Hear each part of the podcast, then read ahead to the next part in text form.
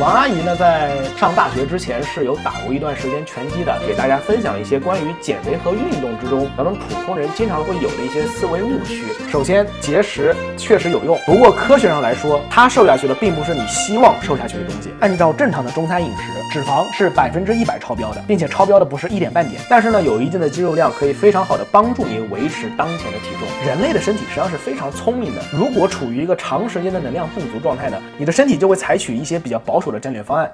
Hello，大家好，我是努力减肥中的王阿姨，欢迎来到我们的夫妻档（括弧今天还是只有夫没有妻）（括弧完了）杂谈节目。记不记得在之前的节目中，我有说过，我离开美国来到日本的时候，当时体重是高达将近一百九十斤。后来呢，在日本这两年左右，啥事儿都没有干，就正常上下班，然后正常出行，其实也没有任何的节食，也没有增加任何的运动。但是呢，体重莫名其妙就掉到了一百六十斤。当然，这个呢是由于日常生活中的消耗也增加了，因为走路走的多了嘛，同时还有饮食上的调整让我瘦了下来。但是呢，到达一百六十斤之后呢，往后的这半年多时间，我的体重实际上就没有掉过了。甚至由于去年呢，我家里老父亲刚好来了日本，然后每天快乐吃中餐，就是做饭又好吃，然后大鱼大肉吃的我又长了一点。于是呢，在最近。事实上是大概一个月之前，我决定重新开始运动，然后突破这个平台期，让自己的体重继续下降。所以呢，这期节目我想给大家分享一些关于减肥和运动之中咱们普通人经常会有的一些思维误区，关于这方面知识的分享。首先跟大家分享一下我这一个月的成果吧。经过这一个月呢，比较严格的饮食调整以及嗯运动的配合。啊，我的体重从一个月之前的八十二点五公斤，现在是掉到了七十八公斤，总共是掉了四点五公斤的肉，也就是九斤，成果还是不错的，挺喜人的，并且现在呢还在持续的掉秤。不过呢，这九斤里面有大概四五斤都是最开始的一个礼拜很快瘦下来的，那么后面的四斤才是慢慢掉的。但是呢，由于我的这个。减重计划呢是减脂，我并不节食，所以最后掉的这四斤的肉基本全部都是脂肪。那么今天的分享呢，咱们就先从我们比较常见的减肥方式开始说起。大家应该听过非常多关于减肥的词汇，有氧训练、力量训练。节食、轻断食，他们这些都是什么？并且每一个方法都有怎样的效果？我们就先从这个开始。那首先是大家都知道的有氧训练，我相信这个也是大家想要去减肥的时候会去第一个尝试的。说到有氧训练，那其实不就是跑步吗？就是跑步机吗？对吧？那么这里其实就是有一个很常见的误区了。单纯的有氧训练呢，对于减肥来说实际上并没有那么好。那咱们先从这个消耗量开始说起。假如说我们慢跑三十分钟，那么像我这样的年龄和体重，大概能够消耗两百到三百大卡。但是实际上呢，就算什么事儿都没有做，其实也会有卡路里的消耗，因为人体本身代谢就是会消耗能量的。事实上是，就算人一天到晚啥事都不干，就是单纯的躺着，也能消耗一千两百四十卡左右。晚上睡觉七个小时都能消耗掉三百多卡路里。那诚然，确实啊，有氧运动消耗卡路里确实是比什么事儿都不做要高很多。那为什么说它不好呢？实际上呢，并不是有氧运动不好，而是单纯的只做有氧运动并不好。首先，有氧运动绝对是有助于减肥的，任何能够消耗热量的运动呢，对减肥来说都是有效的。不过呢，如果你的减肥计划只包含有氧运动这一项，那么效率是非常低的。那么原因是什么呢？有几点。首先呢，是单纯普通的有氧运动可能并不能消耗你期望的热量值。恒定速率跑步半小时，消耗的热量很有可能随便吃一点就立刻就吃回来了。那么如何增加有氧的消耗量呢？可以试一试间歇性有氧运动。间歇性呢，就是在高负荷和低负荷之间来回切换，来达到让身体消耗更多热量的目的。咱们就用慢跑来举例。假如说一个人他是用恒定速率慢跑三十分钟。另外一个人呢，先跑一分钟快的，再立刻切到一分钟慢的，再跑一分钟快的，再切一分钟慢的，或者先跑一分钟慢的，然后再爬坡一分钟，再回到一分钟跑步，再爬坡一分钟，这样呢，让你的身体在不同的运动速率之间调整，可以有效提高心率，也增加热量的消耗。第二个原因呢，是对于很多在减肥的人群来说，肯定体重是偏胖的。那么偏胖的人群呢，单纯的要运动其实并不是那么友好，并且伴有一定的风险。如果你的身体肥胖指数呢是过胖，或者是超重。那这种情况下呢，很多咱们常见的有氧运动很有可能会对你的膝盖造成损伤。举个例子，人在进行跑步这项运动的时候，每一次双脚落地时，你的体重都会成倍的负荷在膝盖上，膝盖呢在落地的一瞬间会承受几倍于你体重的重量，这个重量很有可能压垮你的膝盖。那有没有什么解决办法呢？是有的，比如说咱们把普通的跑步机慢跑，把它改成爬坡，都可以有效的减弱对于膝盖的压力，但是呢，能达到同样的消耗热量和锻炼的目的。最后呢，不得不谈一谈人体肌肉的重要性。人就算躺着不动，也会消耗热量，但是有些人呢，他躺着不动，消耗热量会更多。这些人呢，是肌肉稍微发达一些的人，因为维持肌肉，身体是需要消耗热量的。同时，在增肌过程中，修补撕裂的肌肉，身体也需要消耗热量，消耗卡路里。这也是为什么大部分科学的减肥计划都会将有氧运动以及力量训练结合在一起。除此之外呢，有很多选手在减肥的时候，为了快速的瘦下来，会选择大量的有氧运动搭配节食。这个短期确实是可以非常快见效果，但是呢，对于长期甚至对于身体来说是非常不利的。因为在人体能量摄入不足的时候，身体不仅仅会消耗掉你身上的糖原，消耗掉你身上的脂肪，同时也有可能会分解肌肉，会让你的肌肉被代谢掉。那么肌肉代谢少了以后，你的身体的自然消耗也会变得越来越少，会让你变成一个更加易胖的体质，因为你的日常消耗减少了，和别人吃下同等量的食物，你会有更多盈余的能量被身体储存为脂肪。那么我刚才确实是说，单纯的有氧训练它对于减肥来说并不高效。那么怎样才是高效的减肥方法呢？其实就是有氧训练再加上力量训练。那说到力量训练，其实很多人上来就会担心，我又并不想成为一个魔鬼肌肉人，那我是不是没有安排力量训练的必要性？首先呢，这个是不用担心的，因为你如果想要练成魔鬼肌肉人，绝对不是一两年，甚至是两三年能够做到的事情，而且那是需要极高的训练量以及慢慢递增的训练方式才能达到增肌的目的的。如果只是普通人，单纯的增加一些肌肉量，是绝对不可能轻易达到那种肌肉人的地步的。同时还有一点，特别是国内的很多女孩子，大家总是想着节食减肥，或者是跑步减肥，但是瘦下来之后，却发现这个身材似乎并不是自己所梦想的那种身材，似乎完全没有前凸后翘那种感觉，那种玲珑剔透的美感，而只是瘦巴巴的一个杆子。那这是为什么呢？实际上就是那些该凸该翘，或者是该有曲线的部位没有足够的肌肉来支持，所以你最后瘦下来之后呢，可能只是一个平板身材。那关于力量训练，我觉得首先应该要分享一下人体是如何达到增加肌肉的目的。这里面的原理呢，实际上是比较复杂的。那我就言简意赅的说，就是你每次很大力的操你的肌肉，然后你的肌肉就会被你操坏，操坏掉以后呢，身体就会消耗能量来修复这些肌肉，同时呢，抽取你所摄取的蛋白质作为原材料。补到你被操坏的肌肉上面，经过这一次次的修补，每一次修补，身体都会想，这个臭傻逼肯定又要操这块肌肉了，所以我要让它变得更加粗壮、更加有力一点。于是呢，经过这么一次一次的操坏修补、操坏修补、操坏修补之后呢，你就变壮了。怎么样？比起那些网上说起来特别复杂，什么肌肉轻微撕裂，然后再修复，然后再消耗这个消耗那个，我这种说法是不是听起来非常的通俗易懂且接地气？所以实际上，如果担心自己练了两三年真的变得肌肉块头特别大，很简单，只要肌肉量达标之后呢，停止增加重量就可以了，维持当前的重量且维持当前的肌肉量，它就不会再过度增长了。那么就像我说的，增加肌肉量之后呢，人体的代谢会提高，而且在你减脂减肥期以内进行有效的力量训练也是非常重要的，因为身体修复肌肉是需要消耗能量的。这个过程一般是在晚上睡觉的时候做到的，所以很多增肌减脂的选手呢，在合理分配饮食之后，会发现早上起来，哎，体重就掉的会比较明显。其实这个呢，就有一部分就是肌肉的功劳。同时呢，还有一个大家应该会非常好奇的疑问，就是呢，我在训练之后呢，第二天或者第三天训练过的那块肌肉会非常的疼痛，这是为什么？其实关于这个，科学上一直都非常难解释，这个名词叫做 DOMS。其实呢，简单的说就是延迟性肌肉酸痛。首先，肌肉酸痛有两种，在你刚刚练完的时候，你会发现你使用的那块肌肉有明显的饱胀感，就感觉它很胀，然后会很酸。这个呢，一般是由于乳酸堆积，在你组间休息三十秒、六十秒之后呢，哎，它的这个感觉就会慢慢的褪去。然后同时，当你训练完之后呢，可能只要过几个小时，这个感觉就会完全消失。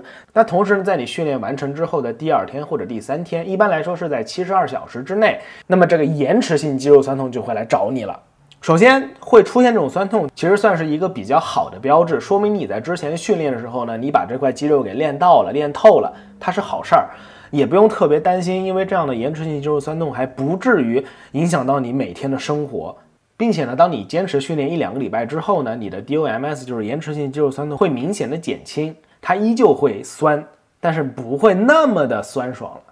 那么其实今天主要是介绍减肥和运动相关的是吧？那么关于这个增肌这方面我就不多的赘述了，但是呢，有一定的肌肉量可以非常好的帮助你维持当前的体重。王阿姨呢，在上大学之前是有打过一段时间拳击的，那个时候按照教练给的食谱，每天补充非常多的蛋白质，然后递加重量增肌。那个时候呢，王阿姨的耐子真的非常的大，然后身材也是比较好的。不过到了美国之后呢，立刻就停止了运动，然后然后饮食也完全的美国化，就是吃好多好多肉，然后热量非常的大，然后喝可乐、糖水这些东西。我刚到美国时候体重是一百四十斤左右。虽然停止了运动，也开始暴饮暴食，但是体重的增长还是比较平缓的。我花了一年半左右的时间才长了十斤，长到一百五十斤。当然后面就开始脱缰野马了。那实际上一开始体重长得还是比较慢的，就是有肌肉的功劳在里面，它会帮助我平时代谢掉更多的能量，来让体重不要上涨的那么快速。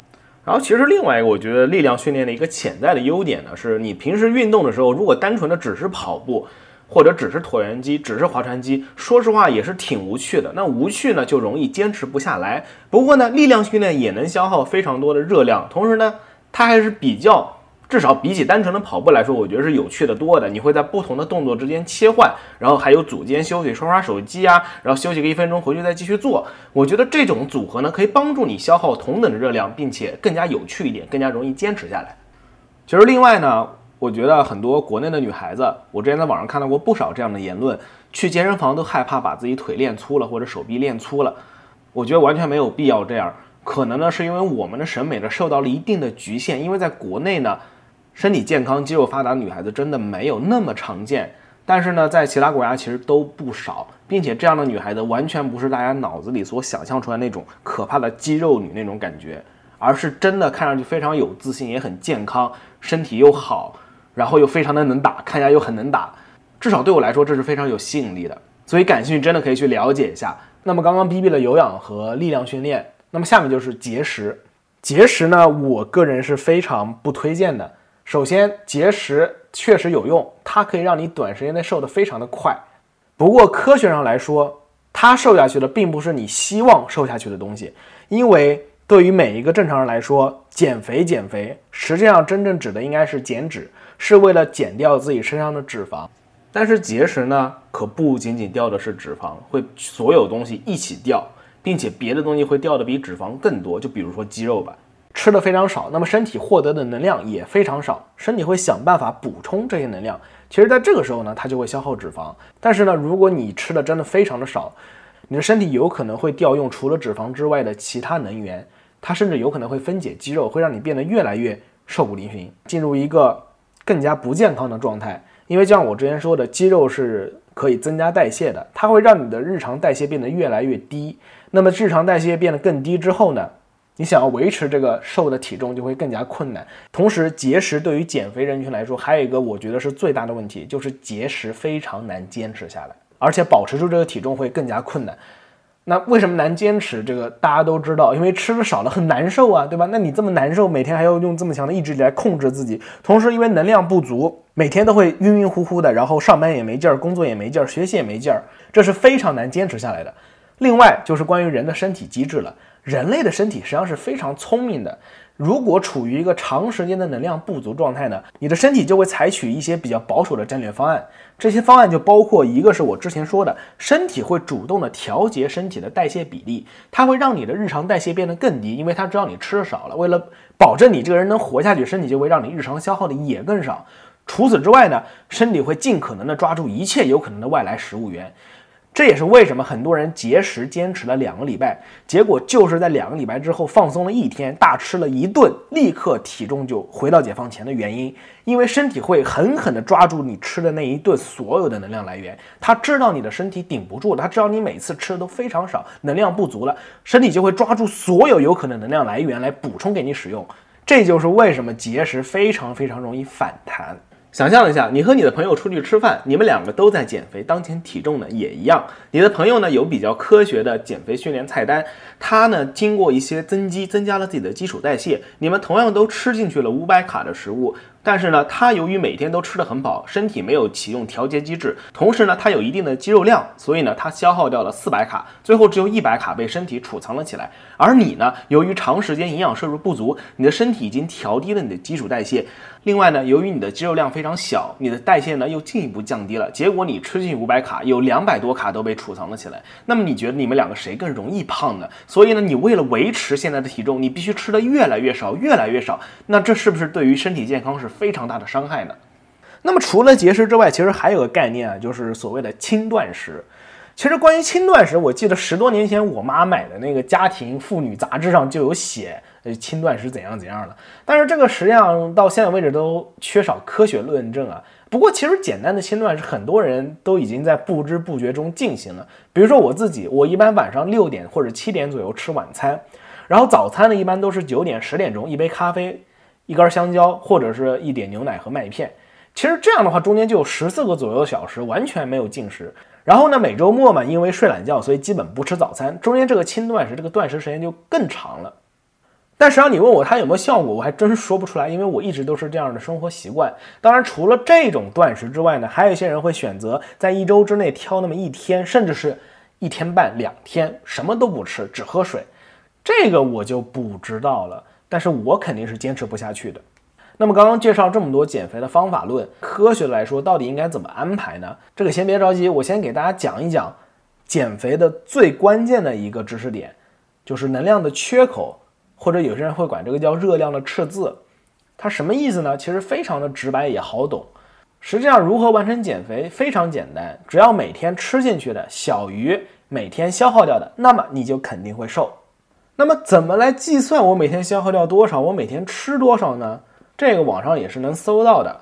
首先我之前说了，人每天躺着什么事儿都不干，都会消耗掉不少热量。那么再加上每天的走路啊，或者做家务啊，啊睡觉啊，甚至是消化食物啊，没错，人的身体消化食物也是要消耗不少热量的。那我们要怎么知道消耗了多少热量呢？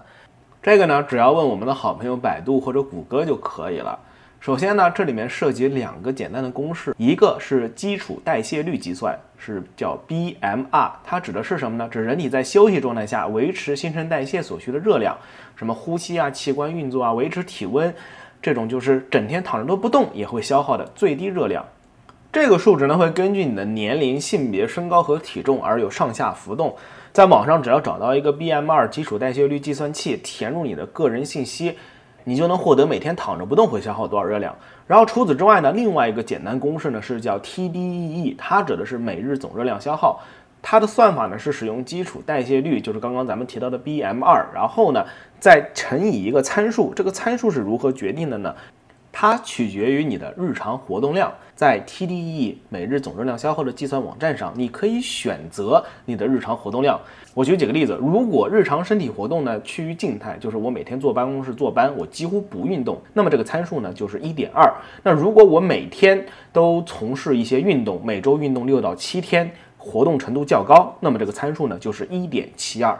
用你的基础代谢率乘以这个参数，就能获得一个比较准确的日常消耗值。然后呢，以这个消耗量为基础，减去你想要制造的热量缺口，那就可以得到每天进食的目标卡路里数了。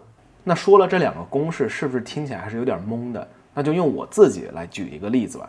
从这个公式里算出来，我每天的基础代谢呢是一千七百一十七卡，然后呢乘以我现在的运动量，我每天消耗的大概是两千六百六十二卡。那么我想每天制造五百卡左右的卡路里缺口，那么我每天需要吃进去多少呢？我需要吃进去两千一百六十卡的热量。那既然有了这个目标卡路里量两千一百六十卡，我就可以去安排我的每日食谱了。关于吃什么东西，有多少卡路里，怎么安排这个食谱，网上也是有非常非常多的公式和攻略可以去看的。实际上安排起来呢，并没有想中那么困难。不过呢，毕竟人工的计算还只是计算和估算而已，所以呢，还是推荐在减肥的过程中呢，记录自己的食谱，然后吃一段时间后呢，看看自己掉秤的情况，看看体重的变化情况，根据实际情况再去调整自己的食谱就好了。那么至于减肥期间吃什么好吃什么不好，实际上有非常多乡野小报类型的野鸡知识，但是呢，我觉得只要认准那么几个关键的知识点。就容易判断了。首先呢，人体的需求是非常全面的，所以饮食多元化呢还是必须的。那么又要保证吃得好，吃的能量不能超标，还要饮食多元化，就显得比较困难。那实际上有一个小技巧，就是抓住那几个比较重点的，比如说碳水化合物、蛋白质和脂肪，然后按照科学的比例均衡摄入即可。这里面呢，其实根据年龄不一样，然后目的不一样，它的比例是有一些区别的。比如说，如果你要增肌，你就应当适当的增加。碳水的摄入量，因为碳水化合物在肌肉增长的过程中是作为燃料去消耗的。同时，增肌的选手呢也需要增加蛋白质的摄入量，因为蛋白质是合成肌肉的原材料。但是，如果你的训练只是有氧以及少量的力量训练，那么其实这个百分比呢又是会有变化的。这些具体百分比要多少，其实是可以上网去查，然后根据每个人身体不一样，它也可以做些微妙的调整。这里面的知识点也非常多，我在这儿就不赘述了。除此之外，第二个呢，就是关于食材的选择。这里对于减肥的选手推荐是尽量避免加工食材，使用原生食材。其实呢，所谓原生食材呢，指的就是所有未经加工过的天然食品。那比如说什么鸡肉、牛肉、猪肉，然后生的蔬菜，用它们去进行一些简单的烹饪，而不是购买市面上呢经过大量复杂预加工之后的食品。原因呢是大部分预加工食品呢热量都会比较高，同时含有过多的对于身体呢影响并不是特别好的各类科技和狠活物质。第三点是特别针对于中国人的，因为按照正常的中餐饮食，脂肪是百分之一百超标的，并且超标的不是一点半点。因为咱们平时的日常饮食里面炒菜的含量实在是太多了，中国人是完全不需要担心日常营养摄入中脂肪不达标的，因为脂肪是百分之三百超标的。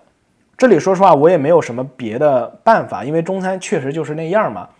虽然有很多教程建议吃中餐炒菜的时候拿一杯水，把那个菜啊放到水里涮一涮，涮掉点油再吃，但我觉得那实在是太残忍了，对不起那么好吃的饭菜哈。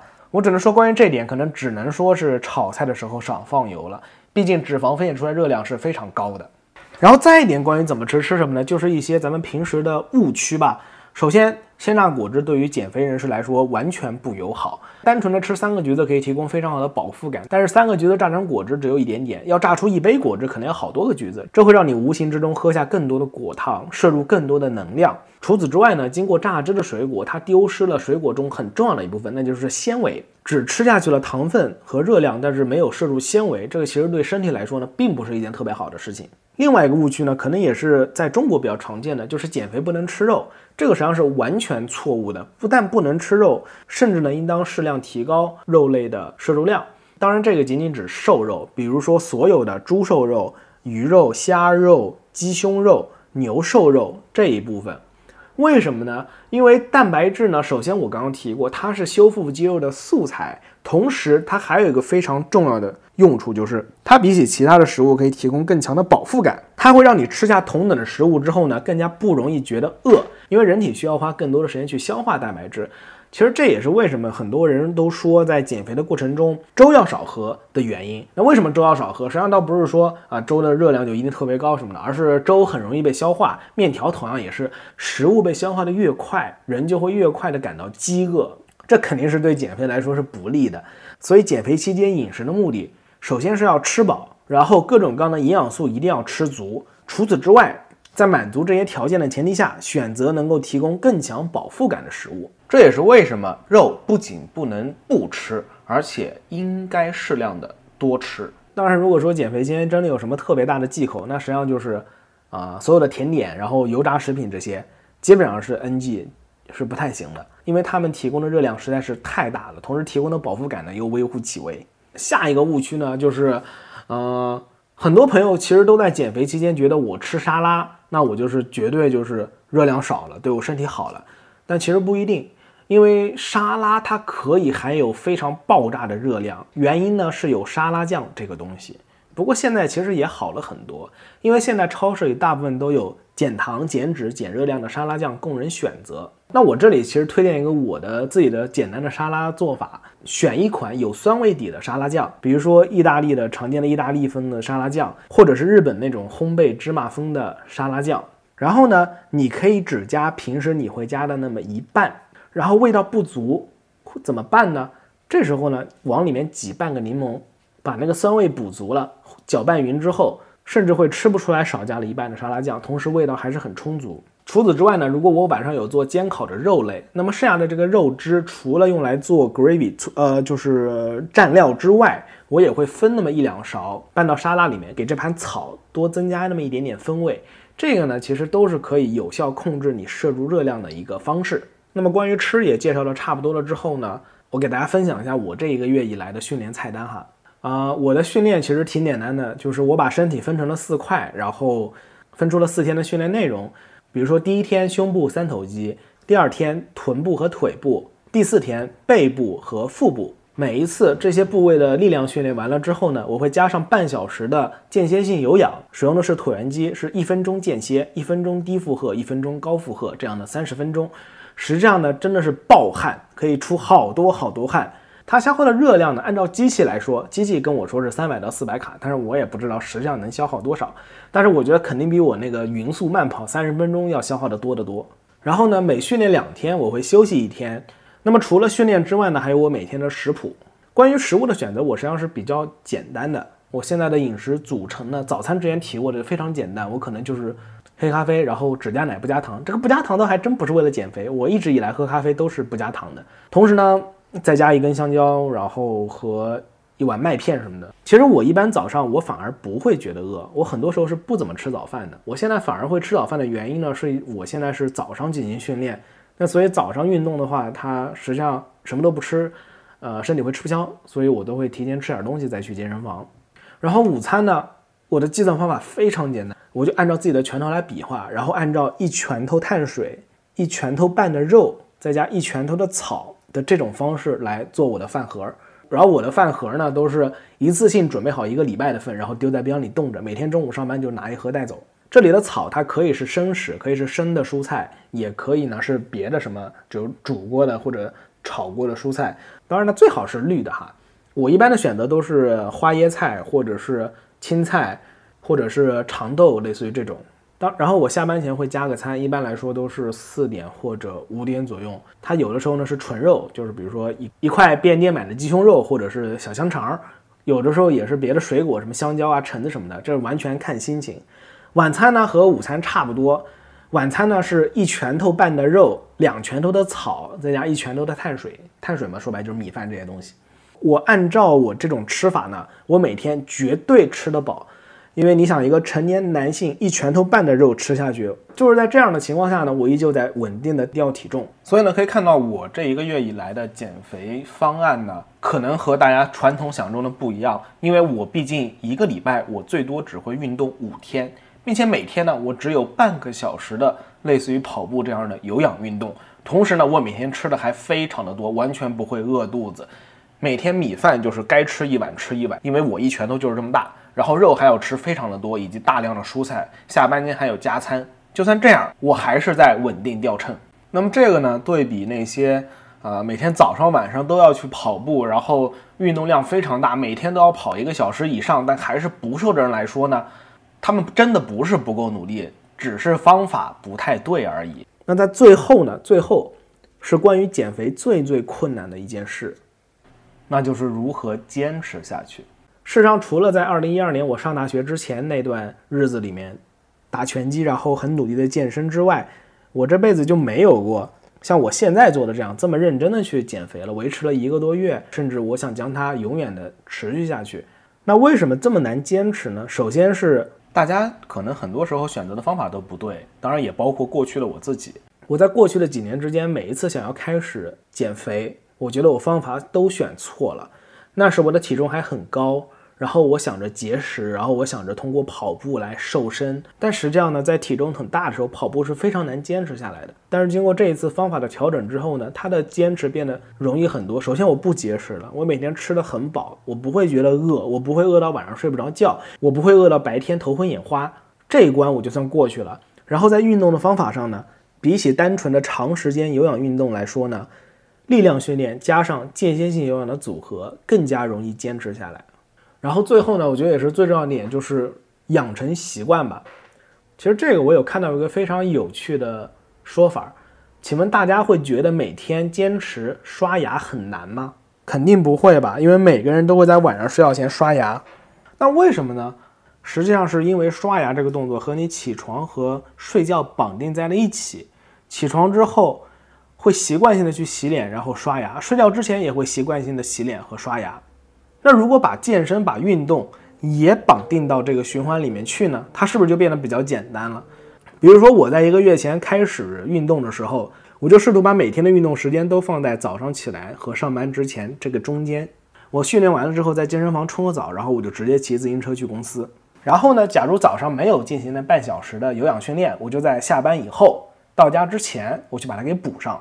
一开始确实是需要意志力的，但但是呢，经过一个多礼拜。习惯以后，我每天早上起床以后就会很自然的刷牙洗脸，然后就去健身房了。所以我想啊，如果想把一个事情给养成习惯，把它跟另外一件你已经养成习惯的事情给尽量绑定在一起，让身体形成一种惯性效益。我早上刷完牙之后，我就应该去健身房了。有的时候你的身体会先于你的大脑做出这个选择、这个判断，这时候可能就没有那么大的抗拒心理了。另外一点呢，是我这次减脂中。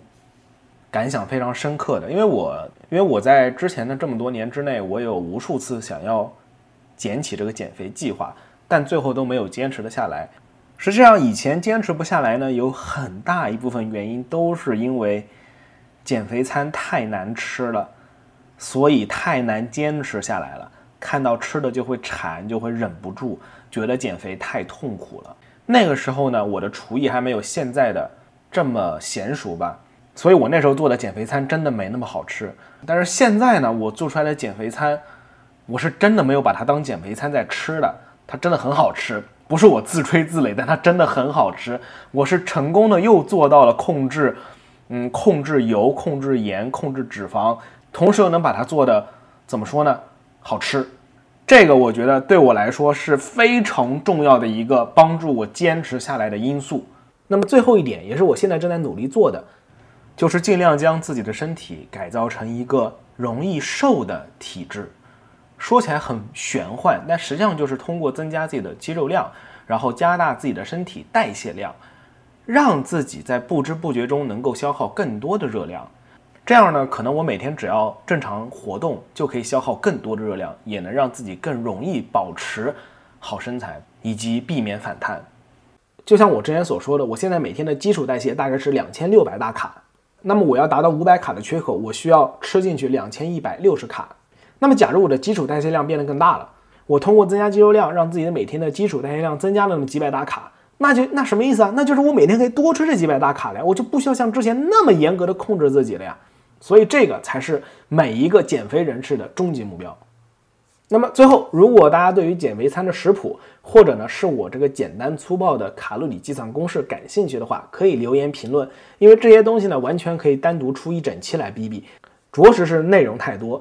事实上，今天晚上录完这期节目之后呢，我就要去厨房准备我下个礼拜的便当了。那么原材料我准备了一公斤的猪肩膀肉，还有三大包青菜，一盒鸡蛋，啊，一包金针菇，同时呢还有白米饭和麦米。至于做什么呢？猪肩肉我打算把肥肉给去掉之后呢，用剩下的肉去去慢煮，然后做成美式的 pulled pork。不过我会做一些修改，因为这里买不到美国那种 smoke barbecue sauce，呃，那种怎么说烧烤酱，买不到那种比较好吃的烧烤酱，所以我准备了一些日式的减糖烤肉酱，用这个来做，看味道会不会不一样，会不会好吃一点。然后关于蔬菜呢，这个青菜实际上也不能说是青菜。是日本的小松菜，跟中国的青菜有点像，不过桔梗非常的窄，非常的细。